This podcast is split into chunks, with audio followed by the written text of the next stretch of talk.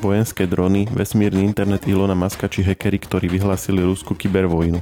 Zdalo by sa, ako by boli v konflikte na Ukrajine zapojené moderné technológie viac ako kedy v minulosti. Je tento dojem správny, alebo sa nám to iba zdá, lebo ho viac sledujeme? Ako vlastne moderné technológie ovplyvňujú vedenie vojny? Blížime sa k dobe, kedy spolu budú viac bojovať stroje ako ľudia? O tom sa dnes rozprávam s vojenským publicistom a analytikom Vladimírom Bednárom. Ja som Maroš Žovčin. Pán Bednár, dobrý deň. Dobrý deň, prajem. Neviem, že nakoľko to je tým, že tento konflikt sledujeme tak podrobnejšie, alebo viac ho tak vnímame, alebo je naozaj uh, zrovna teraz nejaký, nastáva nejaký zlom, ale keď si otvoríme médiá alebo sledujeme konflikt, tak je to každú chvíľu nejaký dron, či už nejaký vojenský, alebo nejaký, nejaký hobby upravený. Elon Musk do toho vlastne zapracoval ten svoj internet uh, z vesmíru. Podľa vás je na tom niečo, že ako keby oveľa viac takýchto technologických prvkov je v tej vojne, vojne zapojených ako v predošlých konfliktoch? Vo všetkých vojnových konfliktoch je viacej zapojených technologických prvkov ako v bežnom živote. Všetci určite poznáme tie príklady toho, že napríklad veci, ktoré dennodenne bežne používame, de facto vznikli kvôli vojnovým konfliktom, počnúť s našimi počítačmi, internetom, ale aj napríklad takými bežnými vecami ako obyčajná teflonová panvica v kuchyni, ktorá je takisto produktom vlastne vojenského výskumu.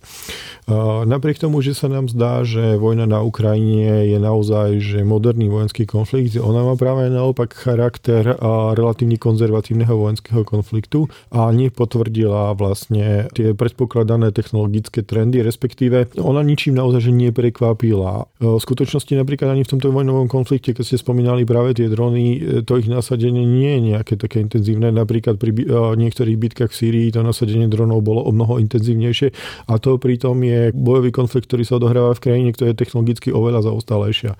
To znamená, že, že naozaj, že tento konflikt e, je iba zdanlivo, e, že vysoko sofistikovaný v skutočnosti je vedený viac, viac konvenčnými prostriedkami ako modernými, sofistikovanými technologickými prostriedkami. To ale však neznamená, že on nie je zaujímavý a ak by sme sa zamerali práve na tie zaujímavé oblasti, napríklad drony, využitie vlastne spravodajských informácií z družíc, z radioelektrotechnických prostriedkov, ale aj napríklad využitie rozličných behaviorálnych opatrení v hybridných hrozbách, to znamená pôsobenie cez internet a tak ďalej, tak tam by sme našli aspekty, ktoré by nás z technologického hľadiska mohli zaujímať. Povedali ste, že tie predošlé konflikty, napríklad Sýria, je na tom e, podobne, alebo možno aj to zapojenie moderných technológií je väčšie. Vedeli by ste to potom nejako zaradiť, že kde v rámci tých posledných konfliktov je nejaká hranica medzi tými konvenčnými e, konfliktami a tými, kedy sa už výraznejšie začali zapájať takéto modernejšie technológie? Ono de facto tá hranica,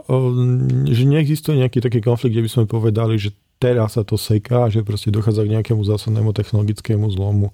Tí, ktorí sú staršie, si možno spomenú vlastne na vojnu v Perskom zalieve v roku 1990-91 a tam si pamätáme vlastne prvé masívne nasadenie dronov pre pozorovacie účely. Neboli to ešte drony, ktoré slúžili de facto na vedenie útokov. Pamätáme si vlastne prvé masívne nasadenie vlastne družicovej navigácie, ale napríklad aj komerčných družicových sníkov, napríklad vtedy to boli ešte francúzske družice spod s, s rozlíšením približne 10 metrov parametrov, ktoré slúžili na vytváranie vlastne veľmi aktuálnych a rýchlych map pre potreby ozbrojených síl spojencov. Tie ďalšie nasledujúce konflikty vždy prinášali nové a nové technologické zlepšenia ale nedochádzalo proste k nejakému takémuto zlomu, ako sme si napríklad my, e, odborníci na vojenské technológie, predstavovali v 80. rokoch. Tam bola tá situácia mm, o, o mnoho zaujímavejšia a skúsim to popísať takýmto spôsobom, že e, tam sa riešil vlastne veľmi, e, veľmi komplexný vojenský problém.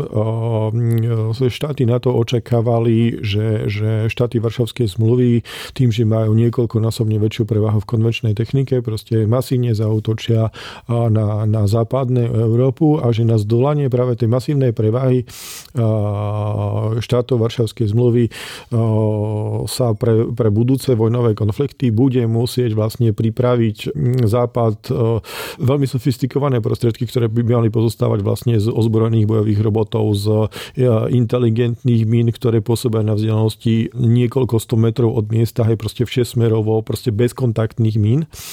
A, a ďalších takýchto prostriedkov prostriedkov, ktoré sa aj naozaj v tých 80 rokoch vyvíjali, ale ako skončila studená vojna, tak sa ten vývoj zastavil.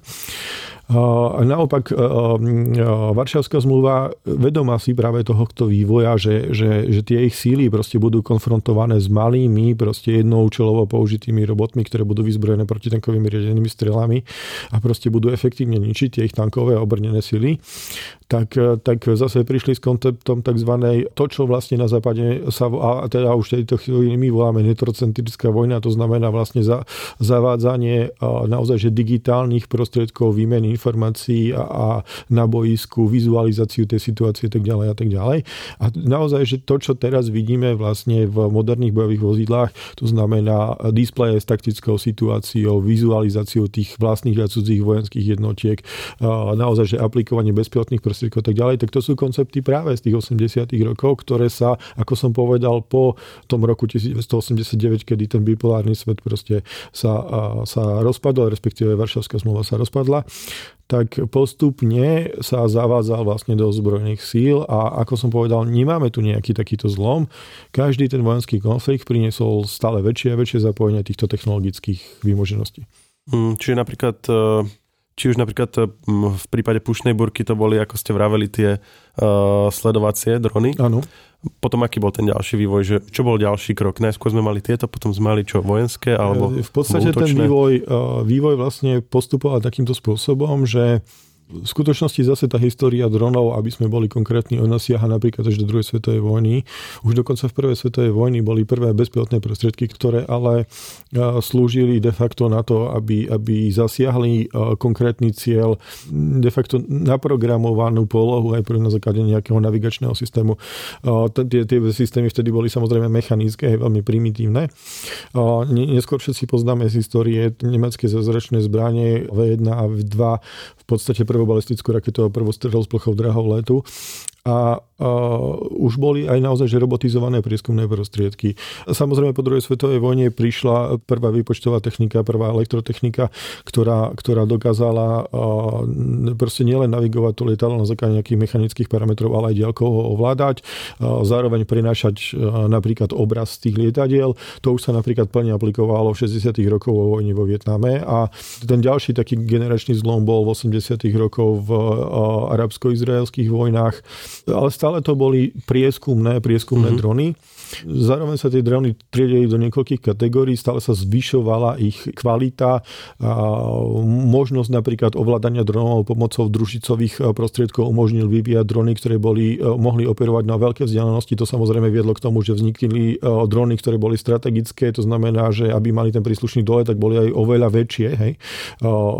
Tie najväčšie drony v súčasnej dobe majú hmotnosť presahujúcu 10 tón, že rozmerov celkovo sú tak porovnateľné s dopravnými lietadlami ako napríklad Airbus 320 alebo Boeing 737, to znamená tie lietadla, s ktorými my poznáme, že lietame na dovolenku. A to sú stále prieskumné drony? Stále sú to prieskumné drony. Až uh, nové tisícročie prinieslo drony, ktoré boli vyzbrojené. Uh-huh. Uh, pôvodne sa totiž ako keby nepočítalo s tým, že tie drony budú niesť uh, zbrojené systémy. Pôvodne sa počítalo s tým, že bude stačiť, ak drony poskytnú tú informáciu, čo máme zasiahnuť aj prostriedky, že tieto, tieto ciele zasiahnu. Ukázalo sa ale, že je výhodné, ak ten dron uh, má k dispozícii prostriedok ničenia, ktorý dokáže proste, najmä v prípade časovo senzitívnych cieľov proste okamžite zareagovať. A takto vznikli prvé drony, ktoré boli, e, ktoré boli bojové. Vznikli úpravou práve týchto prieskumných strojov, postupne sa e, vyvíjali vlastne špecializované útočné drony.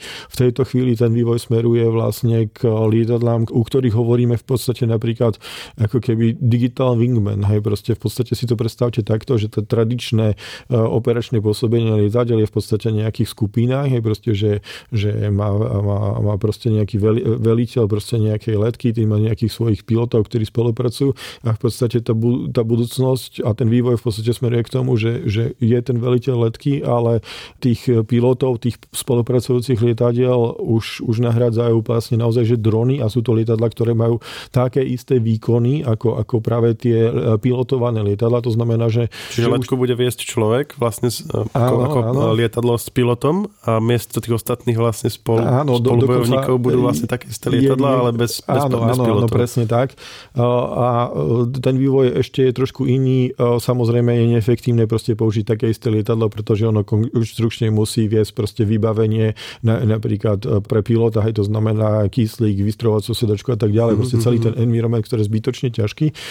Každý kilogram vlastne hmotnosti, ktoré vy ušetríte v lietadle, tak v podstate znamená ďalšie 2 e, kg hmotnosti napríklad motora a tak ďalej. To znamená, že, že sa budú že úplne špeciálne konštrukcie, ktoré majú rovnaký výkon, ale nikdy sa nepočíta s tým, že už budú mať pilotov. Hej. To znamená, že... Čiže on im bude dávať ten šéf letky ako nejaké povely a oni ho budú nasledovať? Áno, áno, presne tak. Ale toto ešte nie je, tak to je nejaký koncept? V tejto chvíli tento koncept je už dovedený do štádiu prototypov, ktoré sa testujú. Dokonca sú to aj prototypy, ktoré sa testujú že naozaj že vo veľmi komplexných podmienkach. Mm-hmm. Napríklad na palubách lietadlových lodí, čo vieme, že je v podstate pre lietadlo najťažšie prostredie. Takže, takže naozaj, že už sa jedná o veľmi sofistikované riešenia a teda toto riešenie pokrýva naozaj že mnohé oblasti. Netýka sa napríklad len úderov na, na pozemné ciele. Hej. Napríklad tento koncept je napríklad veľmi vhodný aj pre vzdušný boj.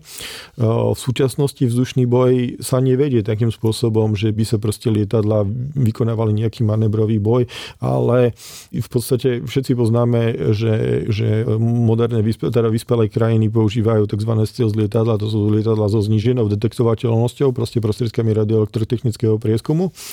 A to vlastne vychádza z takej filozofie, že snažím sa vybudovať zbrojný systém, ktorý je čo najneskôr odhaliteľný. Uh-huh. Logicky, keď, keď ho nevidím, tak nemôžem na neho strieľať.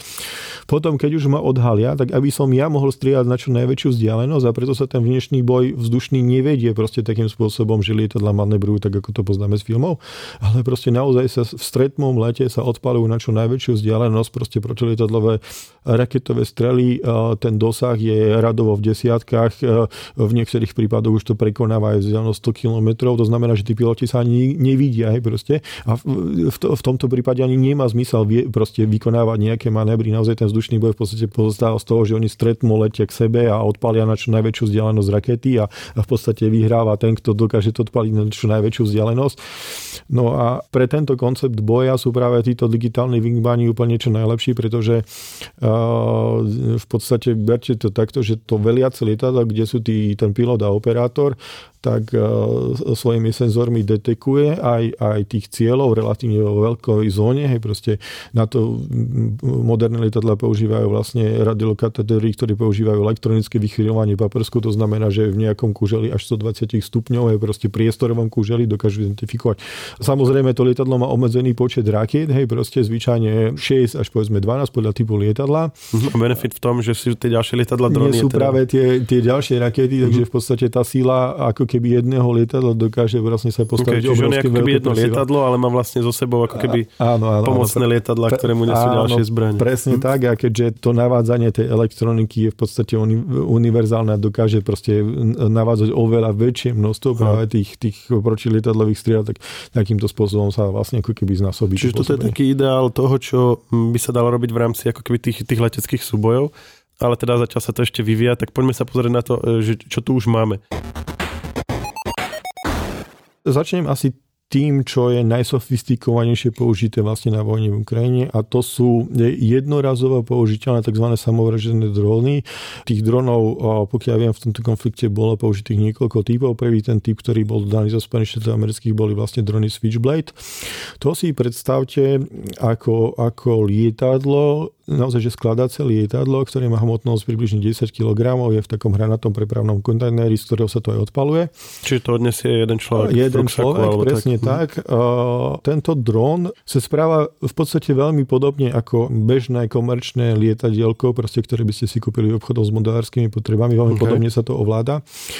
S tým rozdielom, že ono to dokáže letieť asi približne desiatky minút na vzdialenosť približne 10 km. Okrem toho, že to prenáša ten obraz toho samotného dronu, to obsahuje ničiacu hlavicu, pričom tá hlavica dokáže zlikvidovať relatívne veľký cieľ. Tie výkonnejšie drony práve takéhoto jednorazového použitia dokážu zničiť vlastne na tom bojsku akýkoľvek obrnený cieľ. To znamená v podstate, že ten jeden človek naozaj, že zo vzdialenosti aj viac ako 10 km absolútne nedetekovateľne a v podstate žiadnym spôsobom neochrániteľné, pretože ten mhm. dron je veľmi malý hej, a veľmi ťažko vôbec identifikovateľný, nie je to ešte zostreliteľný, tak e, v podstate dokáže zlikvidovať akékoľvek zbrojné systémy vrátane e, extrémne nákladných zbrojných systémov, ako napríklad sú tanky tak toto je to najlepšie. A čím je to teda lepšie ako než klasický dron ako vyzbrojený? Tým, že to je také ľahké? Alebo... Tu ide vlastne o ten rozdiel, že všetci poznáme, napríklad v súvislosti s konfliktom na Ukrajine sa hovorilo o tom, že Spojené štáty americké použili, respektíve poskytli Ukrajincom veľké množstvo protitankových riadení strel Javelin, uh-huh. respektíve Veľká Británia veľké množstvo protitankových strel uh, MLAU. Hej, proste, ide v podstate prostriedky, o ktoré v radovo niekoľko 100 metrov až niekoľko kilometrov, napríklad v prípade prípade Javelinu približne 3 km, dokážu zasiahnuť ciele v režime výstrel a zábudní. Veľmi zjednodušene povedané, ten operátor tú svoju navádzaciu jednotku reprezentovanú infračervenou kamerou proste zacieli na ten cieľ, ten obraz toho cieľa sa uloží v hlavici a ona sa potom automaticky navádza proste na ten cieľ. On proste, ten let trvá radovo desiatky sekúnd, ale to už sa nemusí zaoberať ten operátor, proste zbalí to, odchádza a, preč. A tá prednosť toho skladacieho dronu je je práve v tom, že, že tu sa nebavíme o tom, že to musím priamo vidieť na tom boisku, že je to na vzdialenosť proste do 3 kilometrov. Ja to proste vybalím do priestoru, kde len si myslím, len tuším, uh-huh. že niečo je. Je to na výrazne väčšiu vzdialenosť. Ten protivník, ten Javelin dokáže identifikovať, aj keď je to samozrejme veľmi ťažké, pretože je veľmi ťažké identifikovať na vzdialenosť niekoľko kilometrov proste nejakého človeka, ktorý sa ešte kryje, ale stále tu tá možnosť je.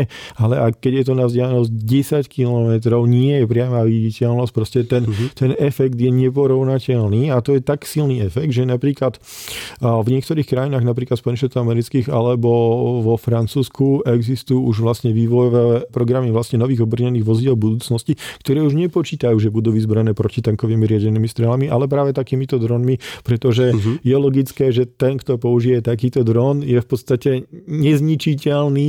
Hej, že skôr zničí toho nepriateľa, než by sa tak, vlastne že tie straty budú nepo neporovnateľne veľké, iba, iba veľkým taktickým zlyhaním by sa dostal do situácie, kedy by bol ohrozený. Tu sme sa bavili, že čo je to najsofistikovanejšie, čo je na boisku vlastne mm, Ukrajiny. Mm-hmm. Stále sa ale bavíme o relatívne veľkých dronoch radovo jednote kilogramov. Napríklad v tej prieskumnej oblasti jeden z trendov, ktorý, ktorý tu vlastne je, je, že, že tie drony sa zmenšujú že ten dron sa stáva integrálnou súčasťou výbavy stále menších a menších jednotiek. Oni sú aj niekoľko kategórií práve preto, že v závislosti od toho, akú veľkú jednotku vy disponujete, taký dron dostávate k dispozícii. A tá, a tá posledná kategória vlastne tzv. nanodronov sú drony, ktoré sú veľkosti približne okolo 100 gramov teda z hmotnosti vlastne vášho mobilného telefónu. Oni sú približne asi také veľké ako váš mobilný telefón.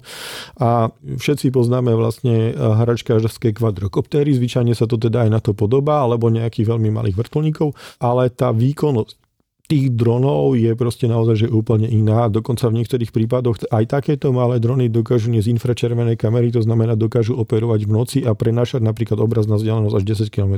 Ale to sú čisto prieskumné záležitosti? Áno, sú to čisto prieskumné záležitosti. Tie najmenšie drony, ktoré naozaj slúžia na, na bojovú činnosť, to znamená tie, ktoré majú hlavicu výbušnú, sú radovo v jednotkách kilogramov. Uh-huh. Vyplýva to z toho, že tá hlavica musí mať aj nejakú hmotnosť, ako sme povedali, ano. že tomu následne od zodpoveda veľkosť toho drónu, aby ten efekt tej hlavice bol nejaký, tak to sa bavíme o hlavici, ktorá má radovo stovky gramov a tým pádom aj to lietadlo je radovo v kilogramoch. Hm. A toto sme celý čas hovorili o vojenskej technike, ale čoraz viac aj, aj napríklad z tej Ukrajiny takých tých správ o rôznych uh, amatérsky upravených uh, hobby dronoch, uh, takých tých klasických, čo si kúpime mm-hmm. v obchode možno ste aj videli teraz nedávno, taký ten vniesol nejakú bombu a hodili vlastne cez to strešné okno Áno. do, do, do auta. A čo je toto za fenomén? Je to niečo nové, alebo tiež, tiež je to Ako som staršie? povedal práve, že to dianie na Ukrajine nie je úplne také nové a práve tá Sýria, ktorú som spomínal, je práve charakteristická využitím práve e, tzv.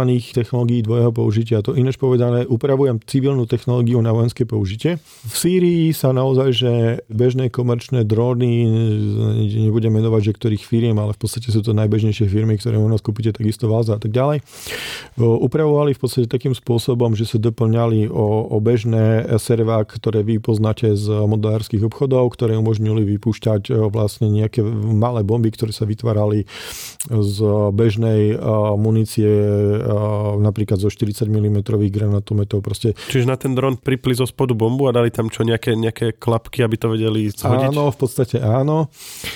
Ako som povedal, servera, ktoré to, ktoré to umožňovali proste v správnom okamihu vypúšťať. Mhm. Povedal som teda, že použili na to vlastne mm, muníciu zo 40 mm granátometov. Tá munícia má radovo niekoľko 100 gramov, na to sa pripevnili vlastne také stabilizačné krídelka, ktoré sa tlačili vlastne v 3D tlačiarniach. Áno. A v podstate vznikla taká maličká bombička, ktorá mala povedzme, že, že radovo 300-400 gramov. Hej. A tie krídelka som videl, že, že sa na tom, k tomu tlačili niekde a to znamená, že oni to vedeli aj počas toho pádu ešte kontrolovať ten nie, let? nie, nie, alebo toto naozaj, aký, že aký boli tých iba čisto stabilizácia, aby tá proste aby padala rovno Áno, áno, Mhm. presne tak.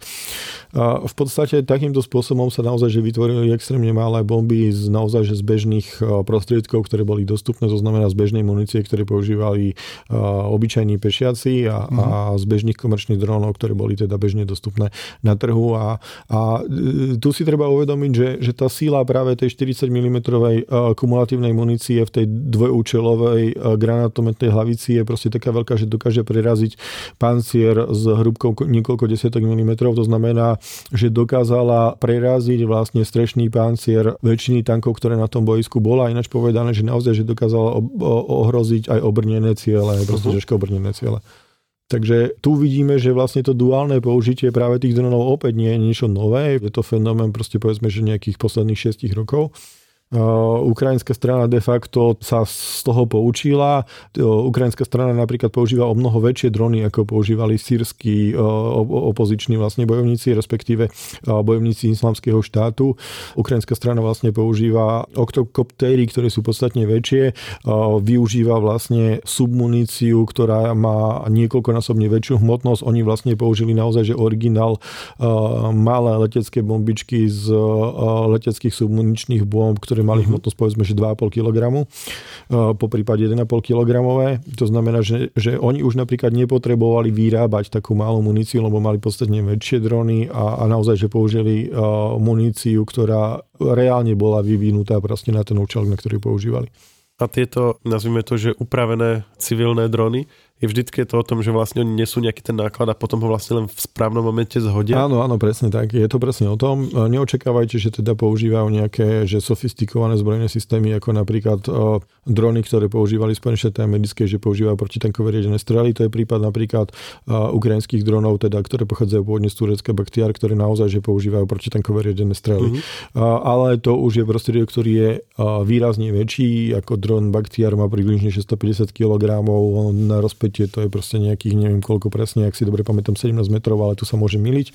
To znamená, že ide o naozaj relatívne veľké lietadlo. Samozrejme, ten, ten spôsob navádzania tých protitankových riedených strieľ je veľmi podobný ako napríklad v prípade protitankových vrtulníkov. To znamená, že je tam nejaká viacej účelová elektrooptická hlavica, ktorá má niekoľko senzorov. Typický príklad je kamera so zníženou viditeľnosťou, teda citlivosťou eh, pre eh, deň, hej, proste infračervená kamera, eh, laserový dielkomera, ožarová zvyčajne kombinované by mohli navádzať práve protitankové riedené strely, najčastejšie práve laserom navádzané. Čiže hovorili sme o najskôr prieskumných dronoch, potom útočných. Sú ešte nejaké iné situácie pri vedení vojny, kedy sa dajú drony využiť? Logistika, prenos nákladov, neviem, záchranné operácie alebo niečo. Takéto technické vymoženosti, respektíve takéto drony boli vyvinuté, ale prakticky sa skoro vôbec nepoužívajú.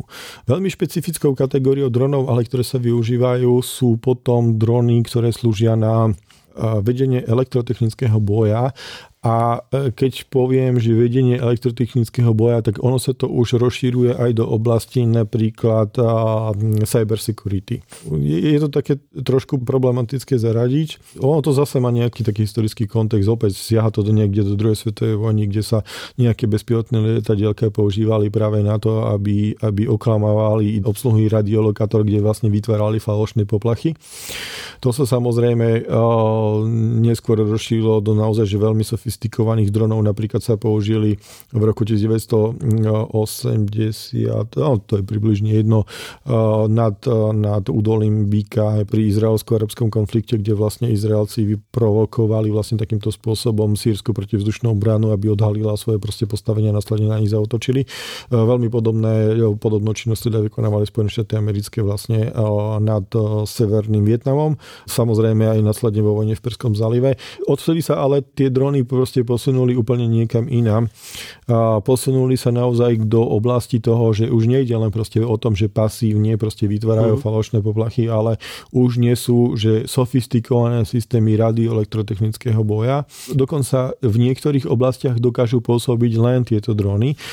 Typický príklad uvediem o také špecifické úlohy, že, že existujú napríklad frekvenčné pásma, napríklad milimetrové frekvenčné pásma, ktoré sú veľmi významne pohlcované atmosférou a používajú sa na prenos e, chránených, e, chránených vlastne informácií na krátke vzdialenosti. Vy vytvoríte vlastne ako keby lokálnu e, bezdrotovú počítačovú sieť v tejto frekvencii a viete, že proste tá atmosféra to pohltí, takže sa to nedá odpočúvať do vzdialenosti povedzme väčšie ako niekoľko sto metrov a tým pádom viete, že je to bezpečné. A, a ten dron slúži potom ako tá antena vlastne, čo vytvára Áno, presne tak.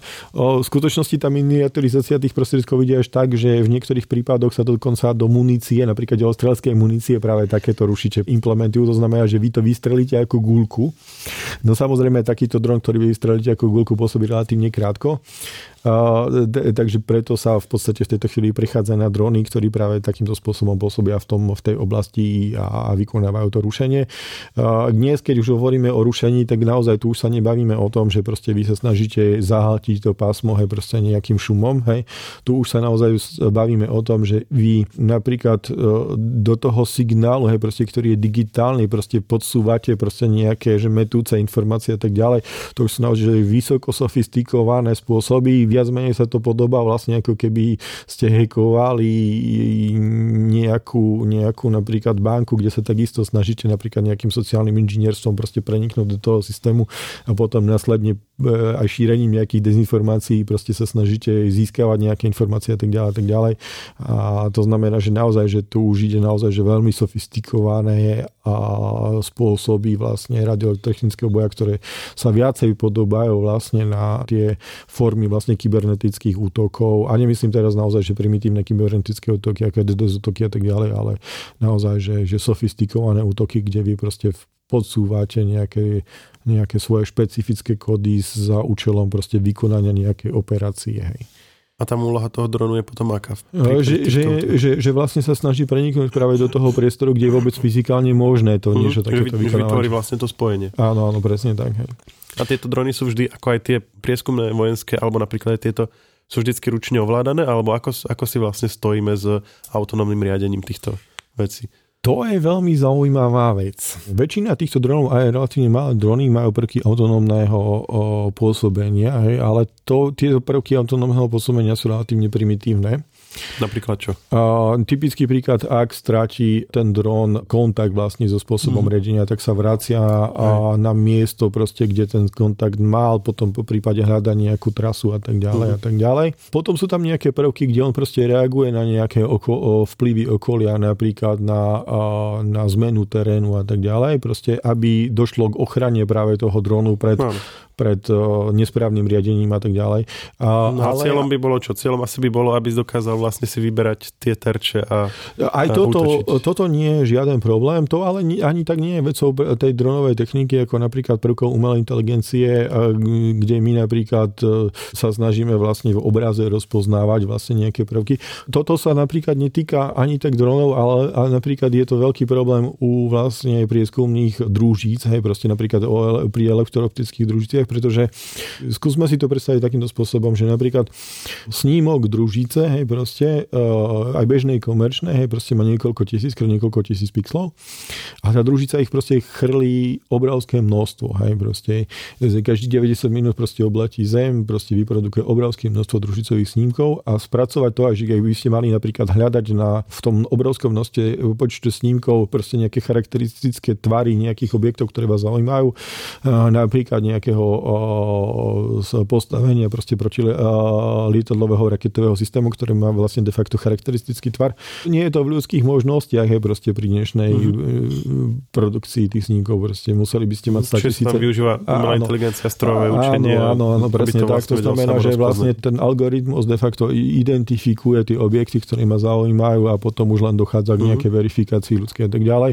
Ale ak očakávate napríklad, že existuje nejaké, že napríklad súčasné vojenské drony až na veľmi špecifické výnimky uh, nefungujú takýmto spôsobom, že oni sami sa rozhodnú o ničení. Čiže ako ďaleko sme od toho, aby sme vlastne s tým dronom komunikovali ako, ako s vojakom a povedali mu, že tam a tam je nejaký cieľ, uh, nájde nejaký spôsob, ako ho, ako ho eliminovať alebo ako proti nemu zasiahnuť? Mm, my to nepotrebujeme tie naozaj autonómne robotické systémy, my si, ak si ich predstavujete ako ako proste nejakých robokopov alebo niečo také. No, ako člen armády v podstate. Áno, no. tak to nie je potrebné, pretože musíte si uvedomiť, že napríklad pre pohyb e, je veľmi neefektívne, aby proste ten robot chodil. V skutočnosti tie najviac autonómne roboty, ktoré my máme, hej, a oni naozaj že samostatne rozhodujú zabiť, nezabiť, a také stroje naozaj existujú. Uh-huh. Sú to rozličné kategórie a využívajú sa v veľmi časovo senzibilných prípadoch. Uvediem nejaké také prípady aj proste z eh, námorného, vzdušného a proste z pozemného prostredia. Eh, príkladom vlastne eh, z námorného prostredia sú tzv. systémy blízkej ochrany. Opäť takým najtypickejším predstaviteľom takého systému je protiraketový systém Phalanx. V podstate je to rotačné dielo ovládané radarom ktoré má slúžiť na to, že zostreluje blížiace sa protilodné riadené strely. Ten kanon má až 20 mm, on je efektívny na vzdialenosť zhruba 1600 metrov. Tá blížiaca sa protilodná strela u tých nadzvukových protilodných striel sa blíži rýchlosťou 600 metrov za sekundu a vy ju musíte zasiahnuť proste v nejakej vzdialenosti, pretože keď ju aj zničíte, tak s otrvačnosťou proste letí ďalej hej, a proste môže spôsobiť škody. Hej. To znamená, že vy máte v podstate 0,9 sekundy, aby ste ju zničili a tam už proste nie je priestor na to, aby proste niekto stlačil červené tlačítko. To uh-huh. už je proste, e, funguje to takýmto spôsobom, že proste uh, radiolokačné senzory proste monitorujú vzdušný priestor proste okolo tej lode. Na základe nejakých algoritmov uh, proste toho, že či sa ten cieľ blíži k tej lodi, či ho minie proste naozaj, že to, on ho môže minúť aj proste môže to byť lietadlo, ktoré lietáva proste tesní nad loďou a to on dokáže vyhodnotiť, že proste to nejde o žiadne ohrozenie a tak ďalej a tak ďalej. Proste naozaj, že automaticky vykonáva proste opatrenia, ktoré vedú následne k zostrelaniu proste buď lietadla, buď vrtulníka, alebo protilodnej riadenej strely. To je taký typický príklad, že naozaj, že tu stroj rozhoduje hej? Mm-hmm. a automaticky proste vykonáva proste zničiací prvok. Takýto stroj reálne dokáže napríklad zostreliť lietadlo, ktoré by vniklo do takéhoto priestoru. Bez toho, aby človek do toho nejakým spôsobom zasiahol. Takéto prípady teda konkrétne sa už aj stali. Máme tu taký prípad zostrelenia zostrelenia iránskeho lietadla v Perskom zálive v 80. rokov. Poďme teraz na ten vzdušný boj. My všetci poznáme systém S-300, ktorý sa stal diskusiou práve o tom. Tento systém e, mal aj automatický režim, kedy opäť automaticky rozhodoval na základe nejakého algoritmu o tom, že ktoré ciele ničí a ktoré ciele ničí. Hej. Veľmi podobný prípad ako práve ten protiraketový systém. V podstate drvia väčšina protiraketových e, systémov funguje plne automaticky. Opäť ten dôvod je veľmi časový. A tretí, tretí takýto systém, ktorý by som spomenul, sú práve tie všesmerové robotické míny. Čo je to za systém? Skúste si to predstaviť takýmto spôsobom, že, že na Zemi je v podstate zariadenie, ťažko sa mi to popisuje, ono to v podstate má také stabilizačné, stabilizačné nožičky, v podstate je to nejaký taký tubos, ktorý je nasmerovaný dohora. A na tých nožičkách sú nejaké senzory, najčastejšie sú to mm, vibračné senzory, mikrofóny, a magnetické senzory a tak ďalej, ktoré identifikujú napríklad chvenie zeme alebo hlu hluk nejakého vozidla. Samozrejme tých mikrofónov je viacero, alebo tých senzorov je viacero, takže oni približne učia smer, kde to vozidlo je. To vozidlo môže byť niekoľko 100 metrov proste od tohto zariadenia. To zariadenie je ako veľké asi ako, no má to 15 kg, v podstate je to, je to tubus proste 12 cm x 25 cm a tie nožičky majú proste polomer, hej, proste e, do 50 cm a, a proste to, to zariadenie sa proste nasmeruje do toho smeru, kde identifikovalo to, to vozidlo, vystrelí vlastne submuníciu, ktorá sa, ktorá sa uh, následne proste uh, pomaličky znáša nad padákom v takom špirálovitom pohybe a následne sleduje, hľadá proste ten, ten, ten objekt, to vozidlo podľa nejakých charakteristík. Uh-huh. Má nejaké charakteristiky tých vozidel definované, takže Takže ono dokáže rozlišať, že toto je civilné vozidlo, na to neutočím, ale toto je tank, na to utočím. Proste ako náhle to, to vozidlo zaznamená, tak v podstate ho ničí nejakým, on, ten, tie spôsoby sú rozličné. Najčastejšie to je explóziou formovaný projektil, ktorý ho proste zničí, hej, proste opäť útokom z hora na to najslabšie miesto. To znamená, že toto sú naozaj že úplne autonómne prostriedky a tu vidíte, že že my nepotrebujeme, aby to vyzeralo ako proste humanoidný robot, hej, ke, keby sme ten, e, tú mínu umiestnili proste na maličké vozidielko, hej, proste, ktoré by sa pohybovalo autonómne, tak ono dokáže zničiť tank úplne, mu je to jedno. Hej. Aj takéto roboty sú práve takto mali vyzerať práve tie, e, tie roboty, o ktorých som hovoril, keď, keď sa uvažovalo vlastne o tých prvých robotických vojnách v 80. rokov. E, naozaj, že, že ozbrojené síly nikdy nepočítali s tým, že by vyvíjali nejaké humanoidné roboty, uh-huh. respektíve ak takéto projekty boli a aj sú, tak e, sú to v podstate minoritné záležitosti. Hej. Spomínali sme drony, spomínali sme tieto vlastne systémy, ktoré sa autonómne rozhodujú, družice. Ktoré stránky vedenia konfliktu sa dnes najviac uh, zmenili oproti takému, takému tomu konvenčnému spôsobu vojny? Alebo ktoré z týchto technológií majú najväčší dopad na to? keď, keď vlastne teraz to tak zoberieme z globálu, nie o, nebudeme sa baviť o konkrétnych technológiách, ale vlastne o tom, ako vlastne to vedenie vojny samotné vyzerá. Oh, to je veľmi komplikovaná otázka. Asi ste netrefili na takého správneho človeka, čo by bol nejaký taký futurista a teraz poviem prečo. A vlastne prvá časť tej otázky je, že už teraz, ako sa to zmenilo a druhá, môžeme sa vlastne zasnívať potom, že kam by sa to mohlo ďalej vyvinúť. Uh-huh. Lebo aj teraz už vlastne ten konflikt vyzerá hey. inak ako ja neviem, druhá svetová no, vojna. No, ja vás tak... práve v tom, to, tom sklávam. Áno, Aha. ten konflikt vyzerá ináč ako druhá svetová vojna a ten konflikt samozrejme vyzerá ako vojna v stredoveku a tak ďalej. Hej? Ale e, všetci poznáte také pojmy ako hybridné konflikty, cyber security tak, alebo takéto veci, hej, že proste sú to, ja tomu hovorím, že sexy témy, hej. Ale že skúsme sa na to pozrieť takto, že, že všetci vieme, že, že ako vyzerajú hybridné konflikty, hej, proste moderné hybridné konflikty. Hej. Poznáme to vlastne na základe aj u nás, hej, proste sú to mass media, ktoré šíria dezinformácie, sú to uh-huh. podplatené autority, ktoré proste šíria narratív, hej, proste, ktorý je v rozpore s tým, hej, proste. Cieľom toho je oslabiť, oslabiť proste našu vôľu bojovať, hej, proste sú to podplatené zločiny zločinecké skupiny, ktoré to proste rozvracajú, sabotáže a tak ďalej a tak ďalej. ja nehovorím o súčasnom vojnovom konflikte. To, čo, o čom ja som teraz popisoval, bola vojna Sparty proti Peloponézu. Áno, oni presne takisto platili kňazov v chrámoch, aby šírili dezinformácie. Podplácali politikov, Rozumiem. autority, z, z väzení vyťahovali proste väzňov, ktorí povedali, my vás prepustíme, dokonca vám zaplatíme, ak pôjdete na druhú stranu a budete spôsobovať škody a tak ďalej a tak ďalej. Tie spôsoby vojny sa nezmenili. Čo sa zmenilo sú komunikačné prostriedky, ktoré nám toto umožňujú vykonávať o mnoho efektívnejšie. Hej. Sledujeme napríklad propagandu, ale tá propaganda sa de facto ničím neodlišuje od propagandy v stredoveku. Hej. Proste bol no, jedna, jedna z vecí, ktoré sa akože mohli by sa zmeniť, alebo neviem, vy povedzte vy, sú napríklad vie využitie tých dronov. Neviem, že nakoľko je uh, rozšírené v porovnaní s využitím vlastne klasických útočných systémov, ale že napríklad keď by, keď by lietali tie spomínané vlastne bojové lietadla uh, autonómne, alebo mm-hmm. minimálne vlastne bezpilotné, tak by vlastne bolo nasadených menej vlastne, menej pilotov v tej samotnej vojne, menej, no. menej strát a tak ďalej. Hej. A toto je ináč veľmi zaujímavá otázka. Napríklad, keď začal tento konflikt, všetci vieme, že de facto ukrajinská strana zastavila vlastne Rusku tak na, práve prostredníctvom práve tých moderných zbraní dodávaných zo západu, práve tých e, Javelinov a všetci vlastne hovorili, že že toto je koniec proste klasických tankov, bojových vozidel, pechoty a tak ďalej. Pretože ten pomer proste tej ceny to, toho, tej protitankovej riadenej strely, ktorý stojí desiatky tisíc dolárov a zničí tank, ktorý stojí 10 miliónov dolárov, hej, proste je nepomerný. Hej. Uh-huh. sa hovorí, že sa neoplatí už používať klasické tanky. A, áno, vlastne presne tak. Budú a keď napríklad mňa sa to pýtali, no tak ja som im povedal, že, že ale to z toho nemôžete nič usudzovať, hej, že, že v 90. rokoch proste bola presne tá istá téza, že proste prídu o vojnové konflikty ako napríklad napríklad Irak, Afganistan, kde tanky nebudú potrebné a že proste doba tankov skončila. Hej, a proste Aha. prichádza doba ničoho úplne iného.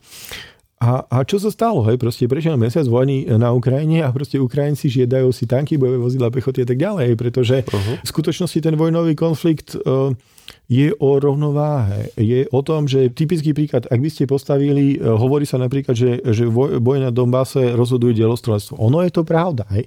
ale ak by to delostrelectvo proste nebolo chránené silnou protizdušnou obranou a inými prostriedkami, tak by bolo zničené inými prostriedkami. Hej? Proste e, hovorí sa napríklad o tom, že tank je proste e, najsilnejší pr- proste prostriedok na bojovom vojsku. Áno, šťastie je to pravda, ale až do tej chvíle, keď nenarazí práve na tú protitankovú strelu a to sa eliminuje eliminuje práve tým, že je chránený proste pechotou. Hej.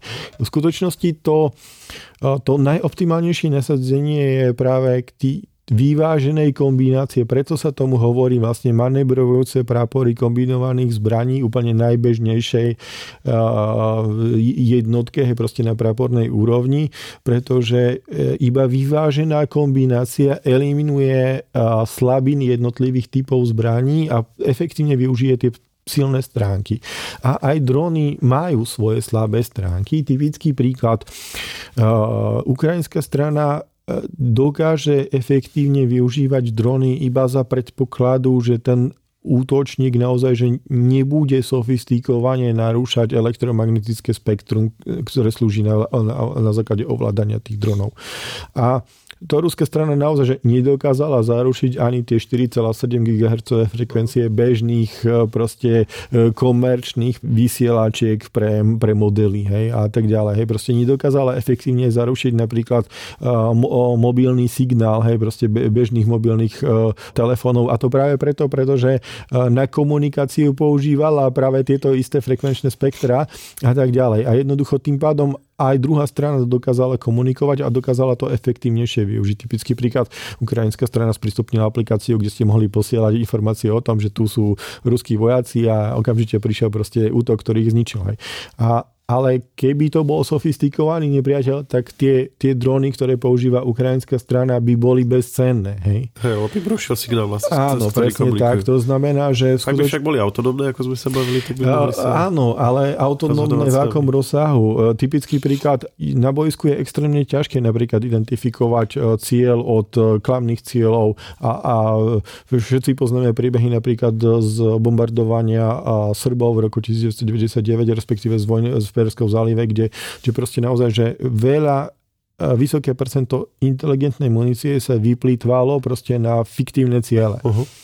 A, a to rozhodovali ľudia. Hej, že proste nejak... čiže, čiže podľa vás taká tá predstava, ako som ja načrtol, že by vlastne menej, menej vojakov sa zapájalo a viac e, v podstate kvázi robotov alebo nejakých e, autonómnych uh-huh. systémov teda vy ste to v podstate vyvrátili, že nemyslíte si, že to To tak smeruje? celkom nie. Nemôžeme očakávať proste čisto robotické vojny alebo respektíve vojny, kde bude prevládať práve tá robotická zložka. Ale napríklad e, existujú ozbrojené síly, kde majú viacej bezpilotných lietadiel ako pilotovaných lietadiel. Uh-huh. Ako som spomínal, že, že, že jeden z trendov je práve zmenšovanie tých dronov, aby sa dostali do každej jednotky. A tu sa naozaj bavíme o tom, že už v tejto chvíli a v niektorých prípadoch napríklad špeciálnych jednotiek si už každý vojak nesie svoj dron. Hej. Doslovne. Hej. Uh-huh. A, takže ono, tá robotizácia preniká, ale na, na konci dňa sa vždy ukazuje, že ten vojak je najdôležitejší, hej, pretože bojujú ľudia s ľuďmi. Hej. To znamená, že ak napríklad očakávate, že poviem, že, že, že drony nahradia proste súčasnú techniku, ono uh-huh. to tak nie. Lietadla. Áno, nie je to tak, budú doplnok. Myslím uh-huh. si, že budú o mnoho početnejší doplnok, akože naozaj som presvedčený o tom, že, že v budúcnosti drony budú častejšie používané ako pilotované prostriedky, ale v skutočnosti ten význam dronov nebude, že že, že iba kombinácia dronov a, a pilotovaných prostriedkov, respektíve uh, pozemných aj robotických prostriedkov a, a bojových prostriedkov pozemných aj klasických obrnených a tak ďalej, uh, bude, bude naozaj že skutočne funkčná kombinácia práve pre tie dôvody, ktoré sme uviedli. A to už vidíme vlastne aj pri tých najmodernejších zbrojených silách, ako som povedal, že kde sú ozbrojené sily, kde teda počet napríklad niektorých špecifických typov dronov prekonáva vlastne tie, tie pilotované prostriedky. Sledujete nasadenie Starlinku na Ukrajine? Podľa vás je to taká mediálna téma, alebo naozaj to prakticky pomáha ukrajinskej strane pri vedení vojny? Ja to poviem takto vzhľadom na to, že zároveň pôsobí na ministerstve financí ako generálny riaditeľ IT a my sme od začiatku konfliktu spolupráci, e, líder v tomto smere bol samozrejme IRI. Riešili sme napríklad aj takéto problémy, že, že naozaj my žijeme v dobe, kedy sú tie elektronické služby v podstate neoddeliteľnou súčasťou. Neexistuje napríklad v niektorých prípadoch alternatíva voči elektronickým službám. Teraz si vy predstavte, že máte nejaké štátne elektronické služby a ste na Ukrajine, ste vo vojne. Hej? A takéto služby sa proste pre, prevádzkujú v obrovských datových centrách. Aj u nás na Slovensku sú to naozaj, že, že, že veľké datové centrá, kde sú stovky až tisíce rekov na ploche proste tisícov metrov štvorcových. Hej, a, a vy na to, aby ste prevádzkovali takéto datové centrum, aby ste poskytovali tieto služby, tak, e, tak potrebujete de facto dve veci. V podstate potrebujete elektrickú energiu, tu si ale viete vyrobiť generátormi a potrebujete konektivitu, pretože tú službu potrebujete dostať svojim klientom.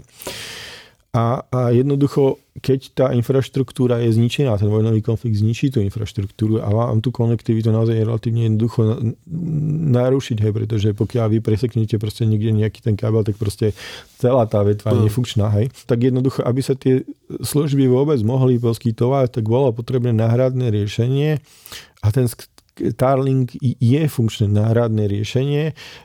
Na Ukrajine sa v tejto chvíli používajú už asi tisíce proste terminálov Starlinku.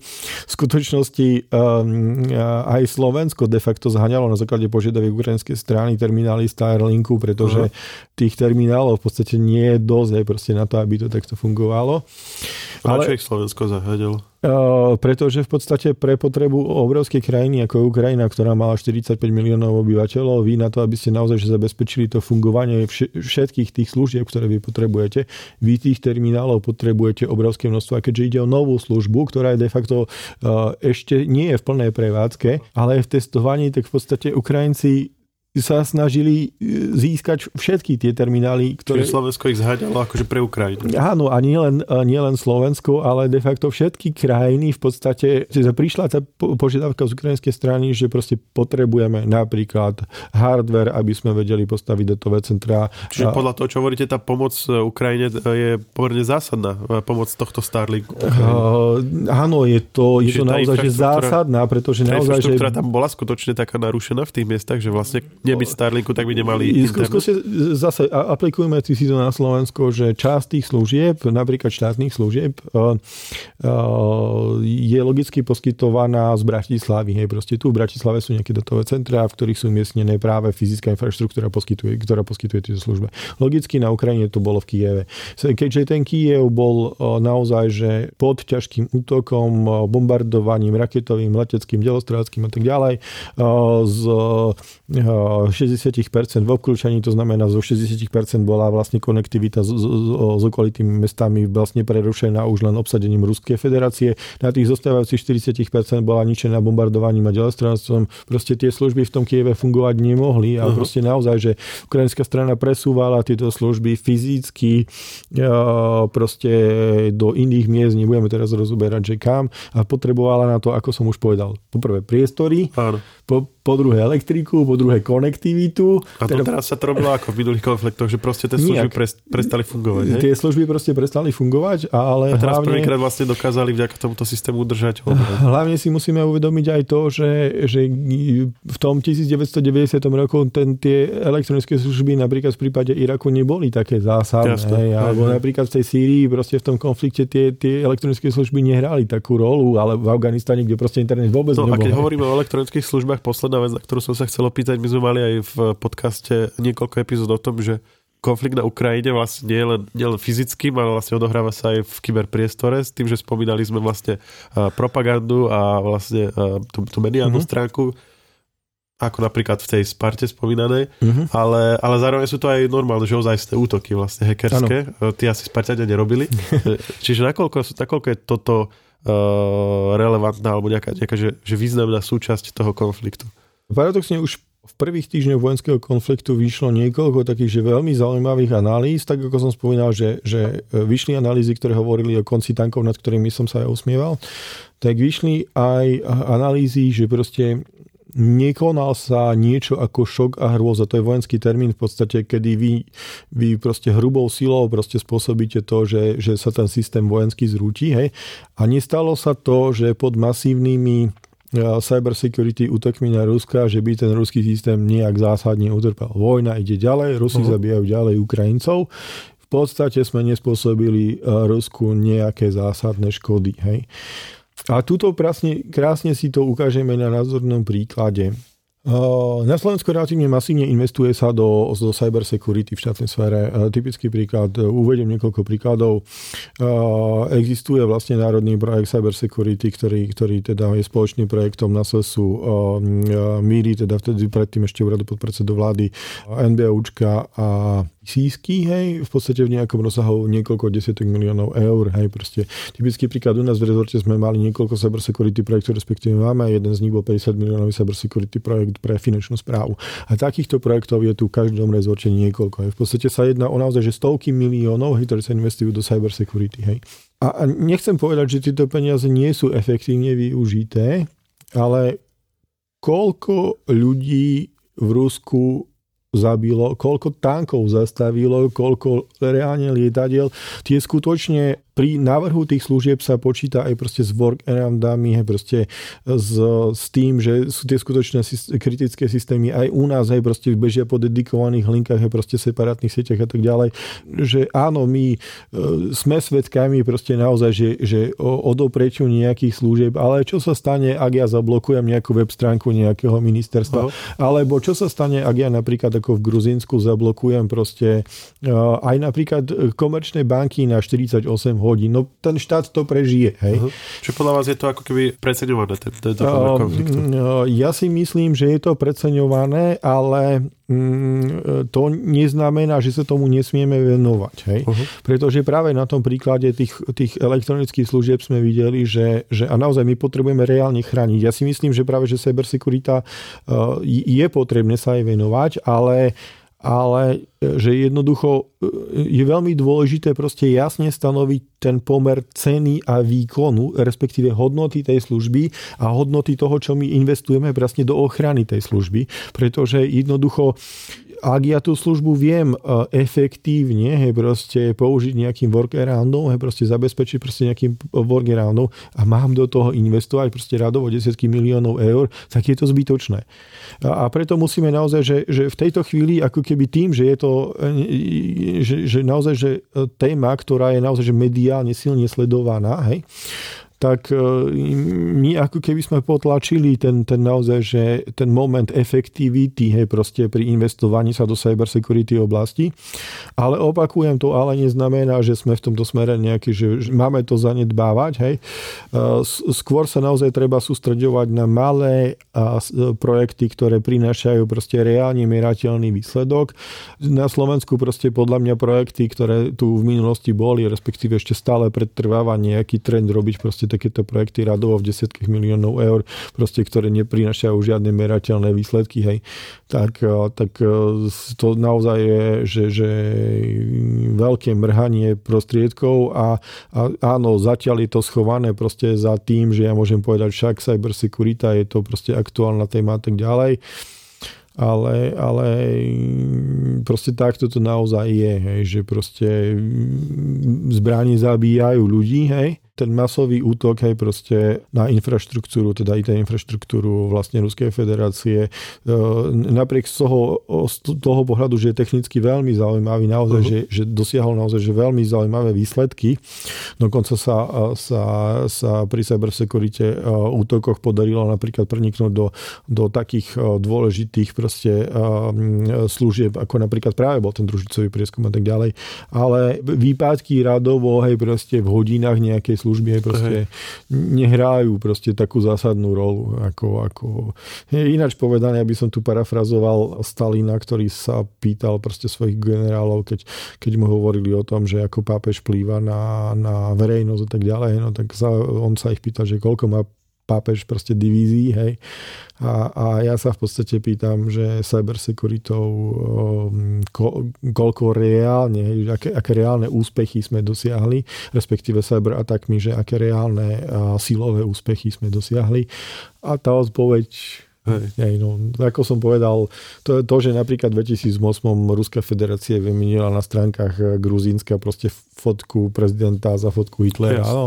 Že ten dopad zatiaľ nie je vlastne až taký, až taký skutočný. Áno, keby. áno, áno, presne tak. Pán Bedár, ďakujem, že ste si našli uh, dnes za čas a želám ešte pekný zvyšok dňa. Pekný zvyšok dňa, ja želám. Technologický podcast Share pripravujú spoločne internetové magazíny Žive.sk a Herná zóna.sk. Podcast Share nájdete vo všetkých podcastových aplikáciách vrátane Apple Podcast, Google Podcast či Spotify. Nové časti sa objavujú tiež v podcastovom kanáli aktuality.sk. Ak nám chcete niečo odkázať, doplniť nás alebo sme povedali niečo zlé a chcete nás opraviť, môžete nám napísať na podcasty zavinač žive.sk. Ešte raz podcasty zavinač žive.sk.